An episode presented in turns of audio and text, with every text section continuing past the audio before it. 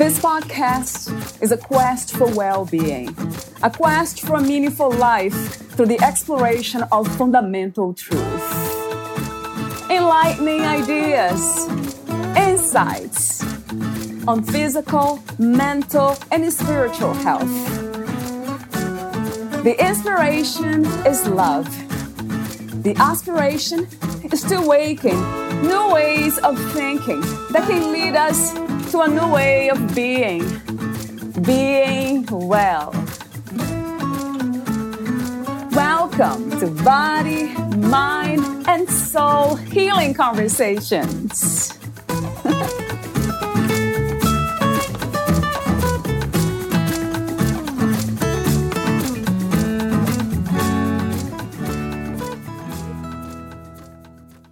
The practice of present moment awareness takes us directly into the raw experience of life in this moment now, exactly as it is. In that sense, our way out is through. Through the tough terrain we'd hoped to avoid, but with a totally different mindset and perspective than we have had before. We have practiced the perspective of egocentricity from a very young age, so have mostly come to experience ourselves as totally alone in the world, trapped within ourselves, our thoughts, feelings, our past, and so on. In present moment awareness, we can quite rapidly become aware of a silent, still, and spacious presence deep within us that is, in fact, not shaken by the storm of discomfort or pain we may feel is raging all around us. By stopping our efforts to escape, becoming still, silent, and aware of the empty space around us and within us, we can make a connection with our own innate state of pure, divine presence. That is to say, we can make a direct connection to the dimension of spirit. Practicing present moment awareness takes you directly into the reality of this present moment. So, if there is unresolved pain or trauma still within you in this moment, it stands to reason that you will face it when you become more present. But do not fear. Whatever trauma that might be revealed is no match for the disarming love and compassion and healing kindness of the gaze of presence. This is the heart of compassion that resides in the very fabric of our awareness and which can untangle the most twisted of knots. If you can sit and notice silence and space and stillness at the very moment you are experiencing the arising of fear, pain, suffering, anxiety, panic, sadness, depression, grief, craving, despair, or any other form of troublesome human experience, then you will be presenting that human suffering directly to the heart of presence, and therefore to unconditional love. Remaining present as you move through any kind of pain will bring the light of pure love to that pain and aid your recovery from it and your passage through to a renewal and regeneration of that part of yourself. Valeria Teles interviews Mike Jenkins, the author of The Gift of the Present How to Experience More Peace, Joy, and Happiness Through Present Moment Awareness. Mike began exploring spiritual practice with a voracious zeal after a diagnosis of cancer at the age of 29. In 2010, he began to experience more profound changes in his perception of himself, others, and of life, and began writing about this on a blog. He has given talks in Leicester, Yorkshire, Lancaster, London, and Brighton, recorded dozens of videos on YouTube, was interviewed on the popular spiritual awakening video series Buddha at the Gas Pump and has written many articles and short ebooks. Mike currently hosts regular weekly and monthly present moment awareness group sessions on Zoom, offers private guided sessions for individuals, and shares articles, ebooks, and MP3 meditations on his website. Meet Mike at heartofpresence.co.uk here is the interview with Mike Jenkins.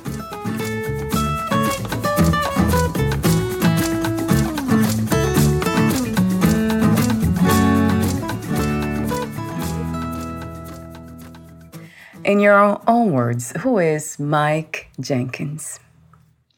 Well, that's an interesting question because I could answer that from the perspective of who I am on the outward level, which you know would be a story of me. So I'm Mike. Um, I was born on the south coast of England. Um, went to school, became an actor, went to drama school, had all these life experiences. Worked for a time as a professional actor, but also having to sort of temp, do temp jobs in between that kind of work. Um, and most of my early life, really in my 20s, was disrupted. You know, there was a lot of uh, mental distress and emotional distress, um, struggling to survive with money and finances. Uh, I left drama school with um, a lot of debt. and so that part of my life, at the time, you know, it was just what it was. I loved being away at drama school, I loved all the experiences I had when I look back on it now, I see that there was a sense of being really lost, um, just lost in the story of, well, not so much the story, just lost in the reality of trying to make my way in the world. So then at age 29, um, I was diagnosed with cancer. And that experience led me, uh, of course, to sort of encounter the very real possibility of death. So that brings us to the second way to, to answer yeah. that question, which is. Um, yeah we don't really know. You know, um, I mean, who am I on the ultimate level is a, is a very deep cone. You know, it's a very deep question that doesn't really have an answer in words. So the way I look at that these days, and of course I don't say this second answer to the question to very many people because they'd they think what's he going on about, but the way I see myself these days is just this ever changing uh, expression of a complete unique individual. So there are aspects to me that are uniquely me, outgoing and friendly and kind and humorous, but also um, short tempered um, and um, easily bored and all these things. But I think that the answer to that question these days is who I am and what I am is a unique expression called Mike of the same essence and source um, of all life that, that we all are. And it's that that, um, in a funny kind of way, it's it's that realization that has got me through all of those life's life's difficulties so far. How do you define spirituality these days, Mike? Well, that's a tricky one. Um, I think we live in an age where language and labels and words mean so many things to so many different people. So to me, um, if I talk of spirituality, in a way, I'm talking of this. You know, something that's that's not really very not spiritual in the way that most people think of it. So, so I think you know, it, you know, on one level, spirituality might be referring to um, the aspect of di- the divine in the world, whether that's a, a, a, religious expression of the divine. But through these um, experiences that I've had, what seems to me, and there are plenty of authors and great teachers um, who've, who've said this before. Um, so I'm certainly quoting somebody when when they when we say that actually there isn't anything that isn't spiritual. Everything is God, and God is everything, or everything is Christ and you know it's so or Buddha or the the way the the Tao you know. So in that sense you know all of life is spiritual. Um, it's not just the stuff that feels good. So that's challenging for us as humans of course but um so that's one so to me life is spiritual I love that do you believe that the human experience has a purpose um, on the outer level, you know, relatively speaking, um, yes, I believe it does. Um, I think that there probably is um, some coherent purpose for um, humanity and the planet.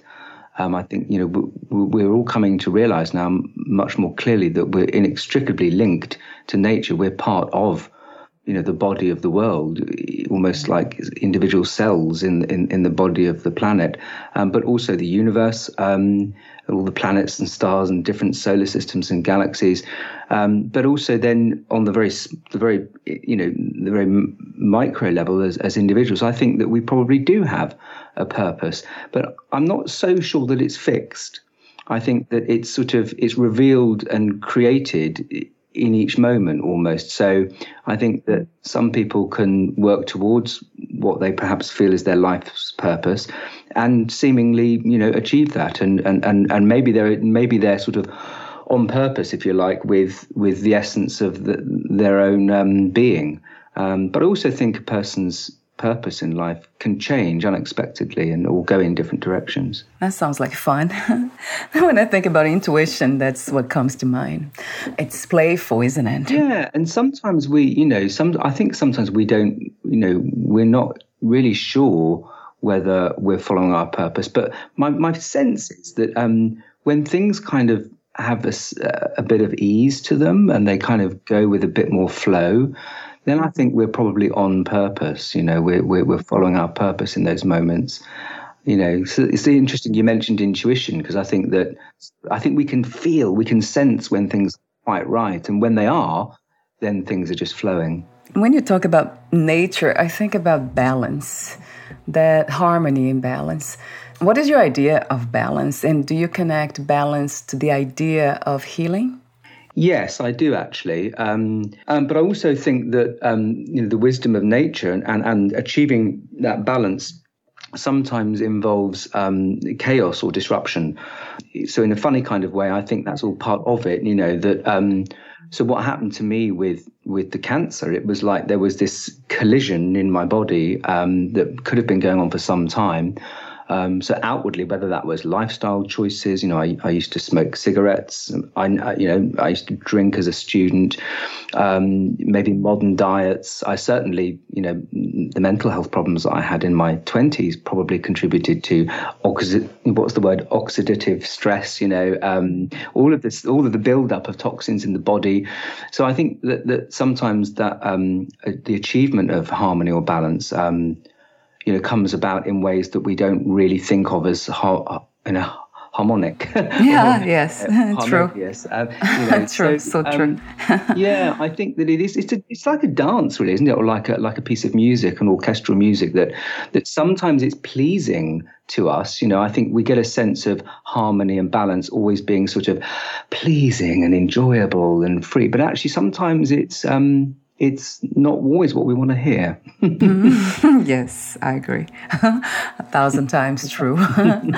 and when it comes to these, um, another idea, which is being open to heal, to go deeper, per se, what gets in the way for most of us, Mike? Well, it, it, it yeah, I think it's us. You know, I think it's um, whether we describe that as our separate self or, I mean, I, I tend to use the term egocentricity um, or you know the, the, the egoic self um, because you know that's really just when we forget we've forgotten. You know, we've forgotten that um, there's an aspect of our own being that doesn't die. Um, there's an aspect of our own conscious awareness that is here now that that doesn't come and go that doesn't that doesn't age that you know that it was here before any form in the universe and will remain after all the forms have gone. You know even the sun when the sun dies all the planets and you know there will be the essence of pure empty pure potentiality. And i think that when we reconnect with that I uh, my sense is that that's where healing happens. So, so I think you're right. You know, we've got to get ourselves out of the way in that sense um, and let go. And strangely, it's that sort of. I, I think it might even be in in the Christian gospel. Um, you know, where in order to live, we must die. And I think that's pointing to this this notion that, that that we can experience now. You know, we can die while we're alive. And that's essentially what happens when we when we resonate and connect with uh, emptiness or silence or stillness mm. because i feel that it's the stillness and the death in a way it's the deathless that which in us that doesn't die that connects with a simple you know a simple um, dimension of silence or space which is here in the room with us. It's not actually that mystical or or um, mythological. Yeah, so true. And I wonder if we can operate, experience this reality from that space all the time, or we dance, so we move between the ego and also the deathless, the timeless us. Yes. Yeah, I, I, think it's I think it's the latter. Actually, I think it's the second um, that, that's true. I mean, my understanding is that um, we can't really, you know, we can't get rid of egoic consciousness, and and actually, we don't really want to. Um, it's just that it's um, it's not at the center. It's like all of the, the delightfulness of life comes from uniqueness. Um, you know, there there has never been any other Valeria, and there will never ever be a Valeria like you. You are a complete, unique expression of life that's never happened before and will never ever happen again. And so there's some real you know joy and beauty in that and, and, and wonder and so i don't think that we you know i don't think we can as human beings um, completely drop the ego, but in a way it can be decentralized. I think so that um, we're we're more in harmony, I guess, um, with with with the deathless or the the free, you know, perfect health and perfect, you know, pure abundance and all those things. But but and so my sense is actually that it is the latter. It's a dance that that that that as humans we naturally forget that, and then we remember, and then we forget, and then we remember. And some of us some of us are perhaps more stable in that um, dance. It's more more of a coordinated dance, and others are, are less so. Um, but I don't know. You know, I mean, in the end, it's a huge mystery, isn't it? We don't really. yeah. That's true. Yeah, I agree. But that makes sense, though. It's the conditioned, isn't it? Conditions, the conditioned body and mind. The body itself is the ego, the anchor for what we call ego. So how can we get rid of them? Yeah, and we, we don't really want to, and, and it's of course that you know, I mean we could. I guess yeah, we could, right, Michael? yeah. The only thing that would want to get rid of, of an ego is an ego, you know. So mm, it's just ah. it, it, comes in through the back door. It sort of recreates itself. It's all. It's like it's you know. It's sort of. Uh, you know, it's a. It's another, and it's a very subtle, you know, um, ego because it, it's living in uh, anticipation or you know it's living in anticipation of a better future usually um, or, or, it's reviewing the past you know. But in actual fact when we just when we're just completely freely connecting uh, much like we're doing now or when we're simply just looking at a chair and doing nothing else or just walking in the street or doing the doing the dishes in a funny kind of way the ego is already not at the center. It's just there when we need it. What an amazing thing to even talk about these things. It really amazes me that we can talk about it. there's no separation really, so it's life itself communicating, and there's something benevolent about it. Yes, I agree. You know, and I think there's there's the appearance of separation, which is nice, you know, because I don't want to be looking I don't want to be looking at a world full of Mikes. but, but you know, there's the, the appearance of separation. Yeah. But but you're right. I think that um, when we connect on that from that space, then it, it's almost like you know pure being recognizes itself showing up as Valeria, and the pure being in Valeria recognizes itself showing up as Mike. So in that sense, you know, have you ever had that feeling when you meet someone for the first time? It usually happens face to face and you can't put your finger on it, but you feel like you know them somehow. You've met them in a previous life or something. Um, my explanation for that is that uh, somehow the essence of you recognizes itself in the essence of them. And that's profound, I think, for um, relationships, you know, not just love and family relationships, but how humans can better um, live together, you know, and in a funny kind of way, it's what most religions have been aiming for all these years. So recognizing life and recognizing itself out there in others, in everything, really. Yeah, that's magical. when you think about it, even, which is part of that anyway, of that wholeness. What is your understanding or vision, even if you have one, of liberation, of freedom? What would that look like? Well, that is a good question. Um, what would liberation look like? What does freedom look like? Um, I mean, I could be tricky and say it looks like this, what's already happening. Um, but, you know, we do live, uh, we do, you know, our minds are capable of um, anticipating and, and going back and reviewing and thinking of the future and so on. I don't know. I mean, I suppose if I think of what it looks like for me individually, um, it would be a life that is where I'm engaged in work and a life and activities that are kind of more aligned to my own essence. So, you know, I do, I believe we all have this personal sense of, you know, there's a part of ourselves that is fixed in a way. So I don't see myself ever flying a plane or being a great scientist or, you know, um, a musician or whatever. But I've always been quite good at writing. I like uh, writing poetry. I like speaking and performing, had the acting background. Um, and I love being with people and and and um, I love this work. I love you know meditation and guidance of of, of looking at um, awakened reality. So I, think that my, my own um, version of a liberated life would be um, doing all of that really uh, in a way that's you know um, that that would support myself. So uh, that it would support itself. But I think the sort of spiritual teacher's answer is this is it. You know, this is free, liberated life, even if that is living in a sense of, you know, living in um, outward um, difficulty or poverty, which is hard for us to accept because in a way, if, if, if life itself is free and liberated, then it's free and liberated to be all things, not just the things that us humans think of as enjoyable. mm, yes, so true. oh, so already is. We already free. Yeah. Yeah, that resonates. True. If there is something that we can call truth. Yeah.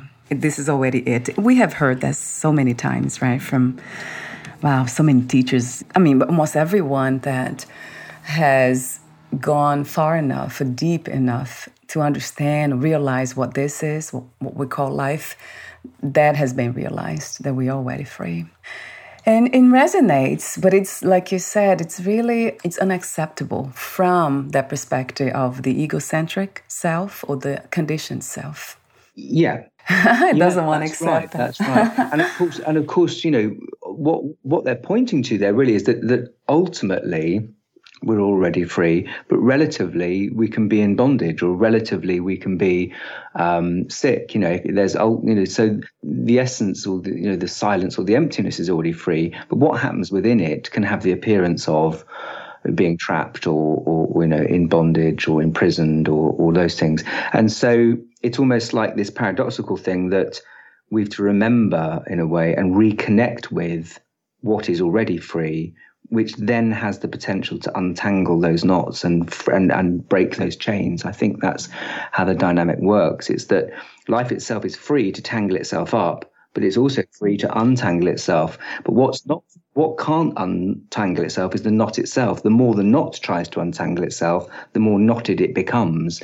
But the more that it um, recognizes that it itself is made up of complete freedom, somehow, you know, metaphorically there we we we um we can um, be free oh wow that's a beautiful metaphor for that so the knots themselves they are illusions they don't really exist but they do at the same time i mean it yeah, is ultimately exactly. a paradox yeah it is yeah um, and you know it's something that we you know we can't really kind of make you said it right at the beginning you know we can't make sense of it with our minds but um, it's something that we can feel and experience. Um, this dim- the dimension of, you know, um, the already free, or the dimension of spirit, or the dimension of um, whatever we're calling it. You know, um, you know, when we connect with that, then then we can see that relatively these things are um,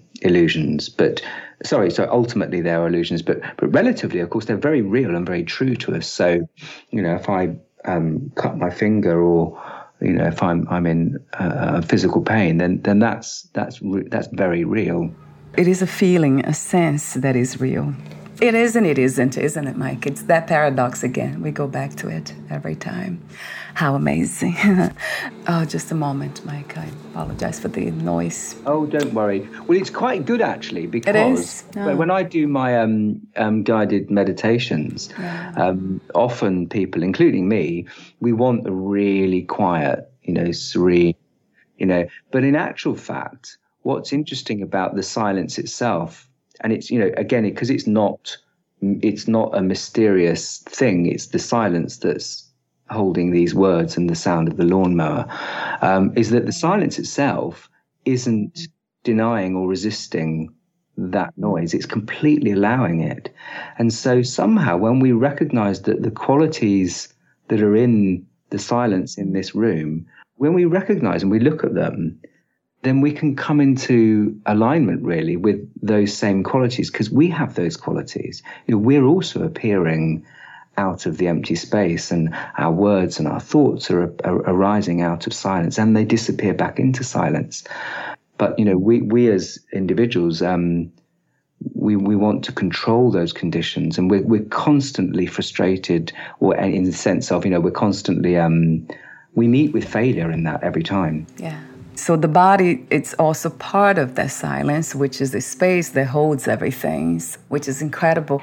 But then there's, it also allows the, um, um, it has space for the rejection. So it is what some say unconditional love. Absolutely. Right. So everything, absolutely. yeah, it allows everything, even the rejection of what yes, it is. Yes, right. absolutely. And that's why I think that it's it's comforting in a way to know that there that there is something here in our own direct experience that can hold and can accept and can love all of those things that we alone can't.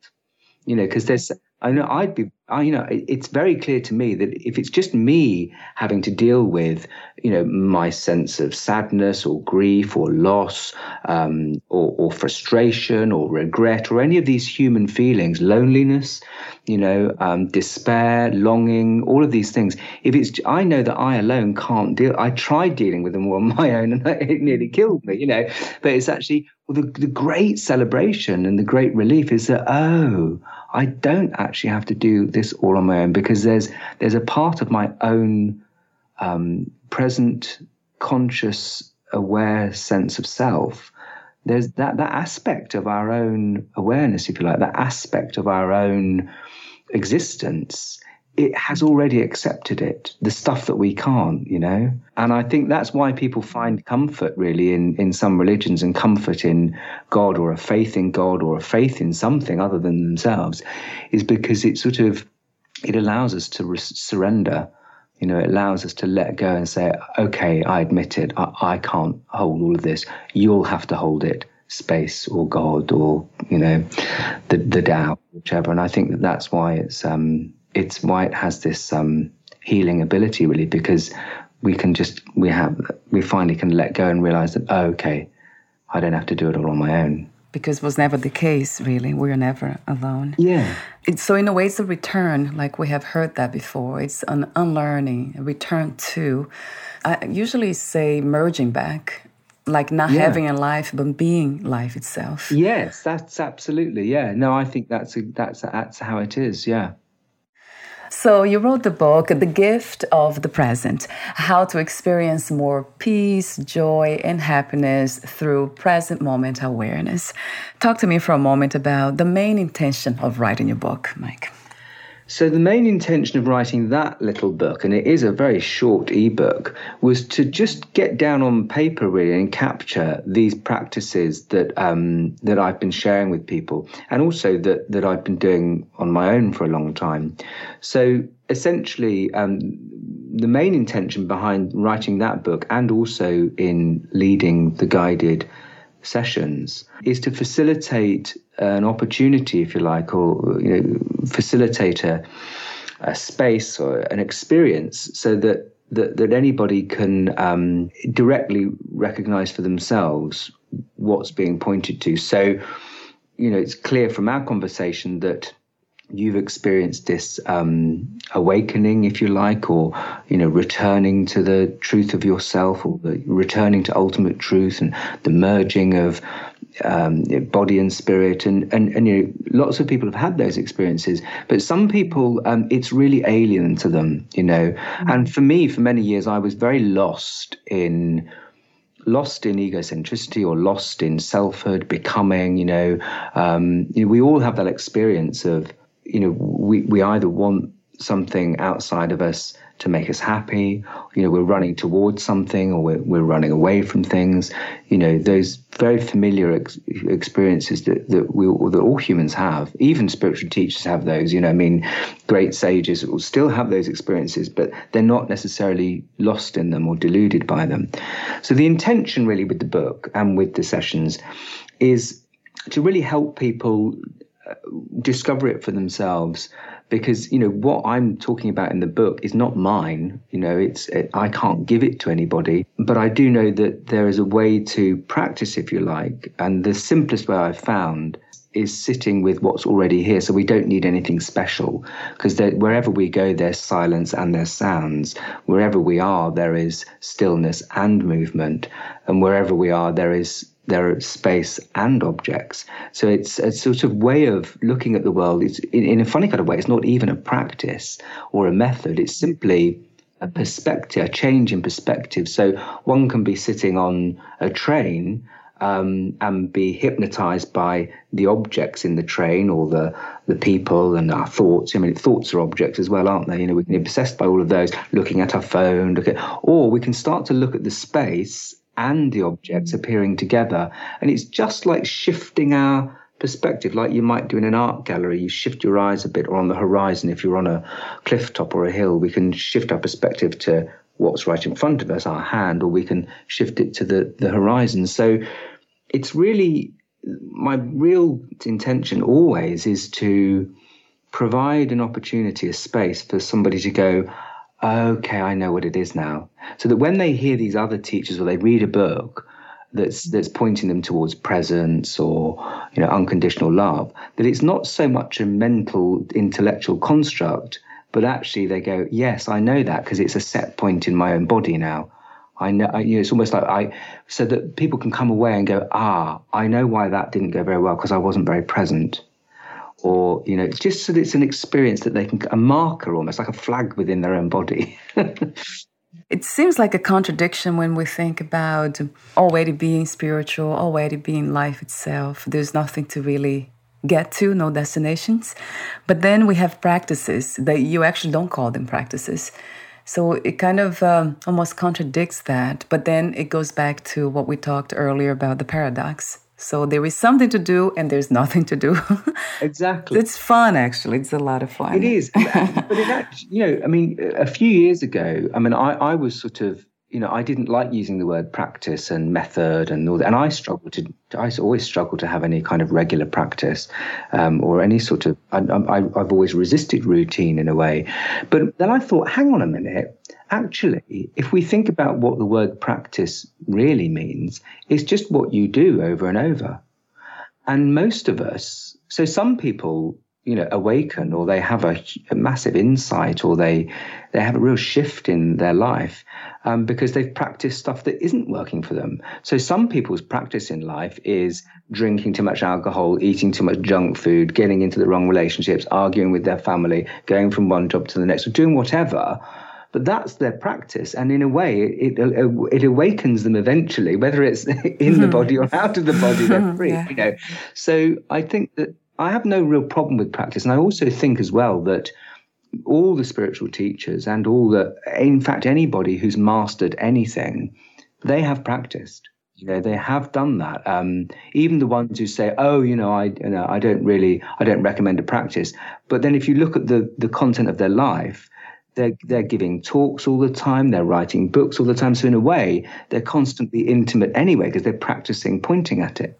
Mm, so true, Mike. It, yes, know? absolutely. So, so I yeah, think as well, you know, my life has only really begun yeah. to sort of properly integrate these insights because of beginning to practice more regularly you know but I, I think that the reason that it's quite helpful sometimes to say to people well it's not really a practice is in a way to sort of soften the resistance to it, you know, because there is a resistance to, oh, to me, I've got to sit down at the same time every day and do this. Oh, that's not going to fit in my life. It's like, well, well, you don't have to do it that way, you know. But I do find that it, it in a way, it's um, you you you tend to notice the people who've had the biggest sort of shifts, whether that's just they've got really good in their career or um, they've had these deeper shifts, usually they have actually, when you talk to them, they've spent a lot of time mm. doing this sort of stuff. It makes sense because everything is a practice. We call it um, habits or even obsessions. How many of us um, do the same thing? Just repetitions. You're brushing the teeth every day. We have to. Everything's a practice. I absolutely agree. So why not making intentionally something mm. that can not just point, but open ourselves to life to the point of relaxing that part that resists, right? Resists life yeah. itself. Yeah.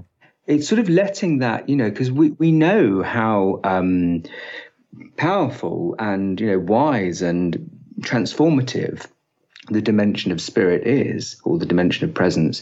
And so, in a way, all we're doing is more and more, we're just opening up, we're just letting it guide a bit. We're letting its wisdom flow a bit more. So in a way, that's the practice. Um, but I just think initially people need to sort of get familiar with it, you know, because it is familiar. And you often find people after you know a few times they've done this, they have memories of how that they they were more uh, aware of that part of themselves, if you like, when they were little children.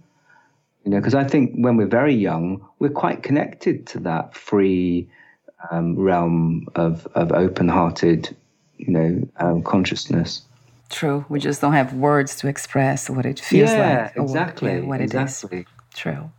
So you host Zoom meetings. Do they happen on a specific day and time, or this is something that always changes? The schedule changes. So um, they do happen at the same time, actually. Um, so for a while, I was doing them weekly, um, but I've become busy with other projects in the area where I live. It's a poetry and spoken word project that I'm involved in, and and my own work. Um, so, but at the moment, um, we meet um, on the first Tuesday of every month at 7 p.m. UK time. So that's actually the time that we met, wasn't it? So it would be if it was Eastern time, I think at the moment it would be 2 p.m. Eastern time. But it's 7 p.m. UK time, and it's the first Wednesday of every month, um, and that's on Zoom. So um, the way I tend to do that is ask people to register you know, for the Zoom call. It's free to attend. I don't charge for that. Um, you know, people are welcome to make donations if they if they feel to. Um, but my intention with that really is to offer a space for people just to, to, to just come along and try it, you know, or, or be with others. Know, because what I found in the in the um, lockdowns in the pandemic is that um, I, I, felt that there were pe- people. I certainly felt I needed to connect in this deeper way um, with others. Um, and when I, you know, contacted and made an announcement on on Facebook and contacted some people from my mailing list, there was a real a real willingness to do that, and so it, it began really properly in in 2020 in March 2020. These Zoom groups, um, mm-hmm. yeah. What is your perspective on that? Is this something that has to do with the spiritual evolution or just nature doing what it does? Well, in a funny kind of way, like like I was saying before, I think the two are one and the same. Mm. Um, yes. So you know, so it's like so yes, you know, uh, and you know, in a way, it's almost it's like in a funny kind of way that this pandemic is a perfect example of a lot of the stuff that we've been talking about, particularly this dance between what humans can do in and of ourselves, which on the relative um, level, you know, um, on the outward level of a- action and creativity and things, we can do a lot. You know, we've seen what we can do, but you know, I, so I think that we're seeing that in a way. We're seeing this dance between the wisdom of life itself, which the planet is connected to. Nature is never really not connected to that. Um, realm because it's it doesn't have as complex a mind. Then you know the mind it's not as com- well not in our understanding complex. It's probably actually, but you know. Um, so I think that yeah, I kind of think that that it is like that. That um, if you like, it's it's it's a crisis a crisis of, of life and the planet, the universe, and all and all us humans, because we, you know, we are not separate from it. And I almost feel a bit like the if you know, this is a big if because it's difficult. There's lots of disagreement about it. But if our activity um, on the planet uh, is detrimental to the um, to the planet itself, right, um, I think that it would want to readjust itself mm. to um, achieve more equilibrium. You know, that resonates. So it's almost like a call for balance, right? And then chaos must happen first. Destruction, like we talked, um, it has to do so to balance something it has in a way uh, it needs to destroy something that's not serving itself and then something like that you're right a lot of people might disagree but it resonates when i heard when i hear the word balance uh, a call for balance mm. or equilibrium mm. it makes sense to the mind and the heart uh, so your website is to find information about the zoom meetings that you host and the book that is heartofpresence.co.uk. Is that correct? And it is live now, right, Mike? It is, yes. Okay. Congratulations. it was only offline actually for, for, for about 24 hours, but I've been meaning to update it since the beginning of the pandemic, really with these new things that I'm doing. So, so I've, I've finally done that. It's, it's not. I'm a perfectionist, like most people who make things, and so it'll it'll constantly be tweaked and things. But yeah, if anybody's interested, they can go to the website. It's heartofpresence.co.uk, um, and there's information on there to register for the free monthly Zoom group. And I'm also now offering some weekly Zoom meetings, and they're for people who've perhaps been along to the monthly ones for a while and would like to go a bit deeper and do something more regular. So I'm actually starting to offer weekly meetings as well um, on a Monday, a Monday morning. Um, so probably be too early for, for a lot of you know, a lot of American friends. Um, but um, but and, and they're available as well to book, and that's I think um, five pounds five pounds a, a, ticket for those. So and they'll be done on on Zoom as well. So so that's all information on the website um, plus the book. I mean the book. I should say the book was written very quickly, and I, when I get more focused, I'll write something longer. long. oh, we don't have to. It's so graceful. I love writing, reading. It's almost like writing. Reading is the same thing to me. So reading your words is like writing. I'm writing myself. It's so so clear. I, I actually enjoy short books or short anything. Uh, the shorter, the better. Which is interesting. We talk a lot, but uh, there's something about simplicity, right? That's resonates. Yeah, too. I think so. Um, and you know because i've read so much and done so many different approaches um, and you know I, I am relatively good with words you know i've I, you know i haven't written loads of published books but you know writing's all i've always enjoyed writing and you know even though i i think on some level i might be very mildly dyslexic but probably not very. Um, but mainly probably because i've just written a lot. I write every day whether it's a you know journal entry or you know on the computer. And so um, yeah um, I'm hoping, I hope that that little book um, is is clear and concise for people because it, it's very easy, isn't it, for us to get overburdened and overwhelmed with different ways of uh, describing things. Writing is a healing tool as well. So sometimes it happens. My first book was really long because I had so much to talk to myself about. yeah. So that was yeah. a long one. But yeah, after that, and then seems like a loss of what was not uh, clear became clear, and then my other books they became shorter and shorter and shorter. uh, so that makes sense too. well, you're busy. You've done, uh, you know, you, you've got you do so much. It's a, it's a very impressive and a great, great um, a great example. oh, I love this.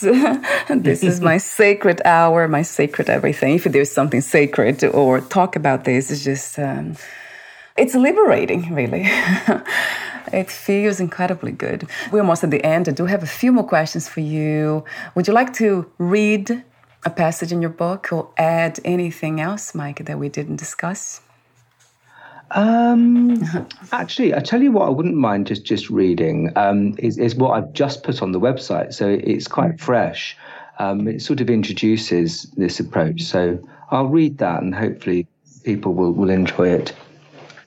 So the heart of presence is really just a metaphor um, for the dimension of your own conscious awareness. and I talk about silence and space and stillness. And all this talk of dimensions and realms, spirit and consciousness, awareness, unity consciousness, being, presence, unconditional love, pure potentiality, and so on. To most, it just might seem like a lot of new age, pseudo self improvement style nonsense. But that's one reason I like to focus on what we can know and verify for ourselves right here and now. In my guided practice or guided meditation sessions, I usually begin by simply stopping and paying attention to the present reality of sounds and the silence in which the sounds are happening. From that point, we can become intimately and immediately acquainted with our own unique and direct experience of what all these words are pointing towards. We can take the same deliberate and intentional approach to observing space and objects in the space around us a chair, a table, a lamp, a window, a tree, an airplane in the sky, the clouds, the sun, the moon, the stars, all freely appearing and disappearing in vast, open, empty space. The same with stillness. It may not feel like it to most of us most of the time, but there is a great deal of stillness in the world around us. Most of the objects in the room or the space around you are relatively still. And when we begin to deliberately and intentionally observe that stillness, the stillness in us, or the stillness from which we have our being and from which our minds and bodies move, seems to recognize and resonate with itself. So, what I offer in the Heart of Presence guided practice sessions is a way for us to encounter and reconnect with the deepest aspect of our individual and our collective being by using simple, regular, and very ordinary practices that can help you live more congruently and in more alignment with the unconditional love and deep, deep wisdom of life itself. In essence, we're returning to the source of our being, and it's that source of life that is the teacher and the guide. We are what we've been looking for, and the light of awakening or of an enlightenment is the aware, conscious, and radically free presence of you here and now. So, welcome home. you you are what you've been waiting for all along. How beautiful. I love all that, of course. uh, beautifully expressed. Thank you so much, Mike, for being you, no, for being you. open to life. Thank you.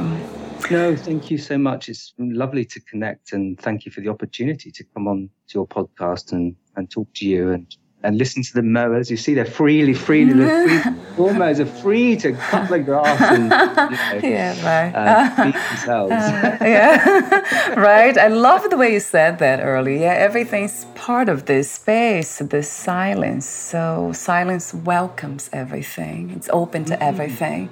So mm. true, and then, ah, even breathing it flows better when mm, we listen true. to that. it is. It is. And, and you know it's a wisdom that most of us connect to when we need to. You know if you're with a little child and the child is getting distressed about something mostly automatically other adults will go it's okay never mind. And they they sort of they model a way to be um, non-resistant about that. And usually then the child relaxes about what it's you know fighting against because the adults modeling that and so it's not so mysterious really but some but it's so easy for us to forget yeah it's easy to forget so true going mm. back to practices right we have been practicing quite the yeah. opposite yeah to resist yeah. more than to accept and be open yeah. and, and including me mm. valeria you know i mean I, you know, I always say when people come on to, to my meditations. I say, look, you know, you're not really getting guidance from me because you know I'm quite chaotic in my own life. I make mistakes all the time. I don't. I'm, uh. I'm not sort of saying, you know, do this and you'll be like me because most right. people will be like, oh, I hope not. uh, that's beautiful too. The being humble, being open. That's being open. So it has to do with being honest, not being afraid of anything. Yeah, yeah. Because I think, ah. yeah, you know, I think yeah. so many of us look at teachers or spiritual people and they think, oh, well, they're all right. You know, hmm. they've, yeah. I'm like, well, no, actually, I'm not. you know, I, I suffer with, you know, anxiety still comes and, and visits, you know, confusion, sadness, um, all these, this stuff still happens. It's just that I don't get so lost in it as as once I did. Mm, yeah, and that's because the practices that you engage in and the practices of being more open to life that also resonates. I used to resist to practices as well, but then it makes so much sense. What are you saying? That we have been practicing to resist. We have been practicing to being egocentric. So now, why not practice the opposite of that? I mean, both of them are our life. Everything is life itself anyway. Why not welcome both and not just one part of us? Yeah. Um, yeah, so Absolutely. true. Before we say goodbye, where can we find more information about you, your work, your books? Besides the website, are there any other outlets uh, such as YouTube and Facebook? Yes. Um, so I have a YouTube channel. I don't think it's got a particular name. I don't know. After yeah. I, I, am on YouTube, um, and um, there will be a link to that from the website. So I'm on YouTube, and I have a Facebook page as well, which is called the Heart of Presence. Uh, I think I've got Twitter and the other things, but I don't tend to use them too much. It's just like crazy, isn't it? Having to update all these things. Um, but yeah, um, so the website heartofpresence.co.uk. I'm on YouTube and and Facebook as well. I think if you search for the Heart of Presence, um, uh, you'll find that on Facebook. Um, on YouTube, I think if you just search for Mike Jenkins uh, meditation, you might find it that way. It would usually come up. Wonderful. Um, yes. It does.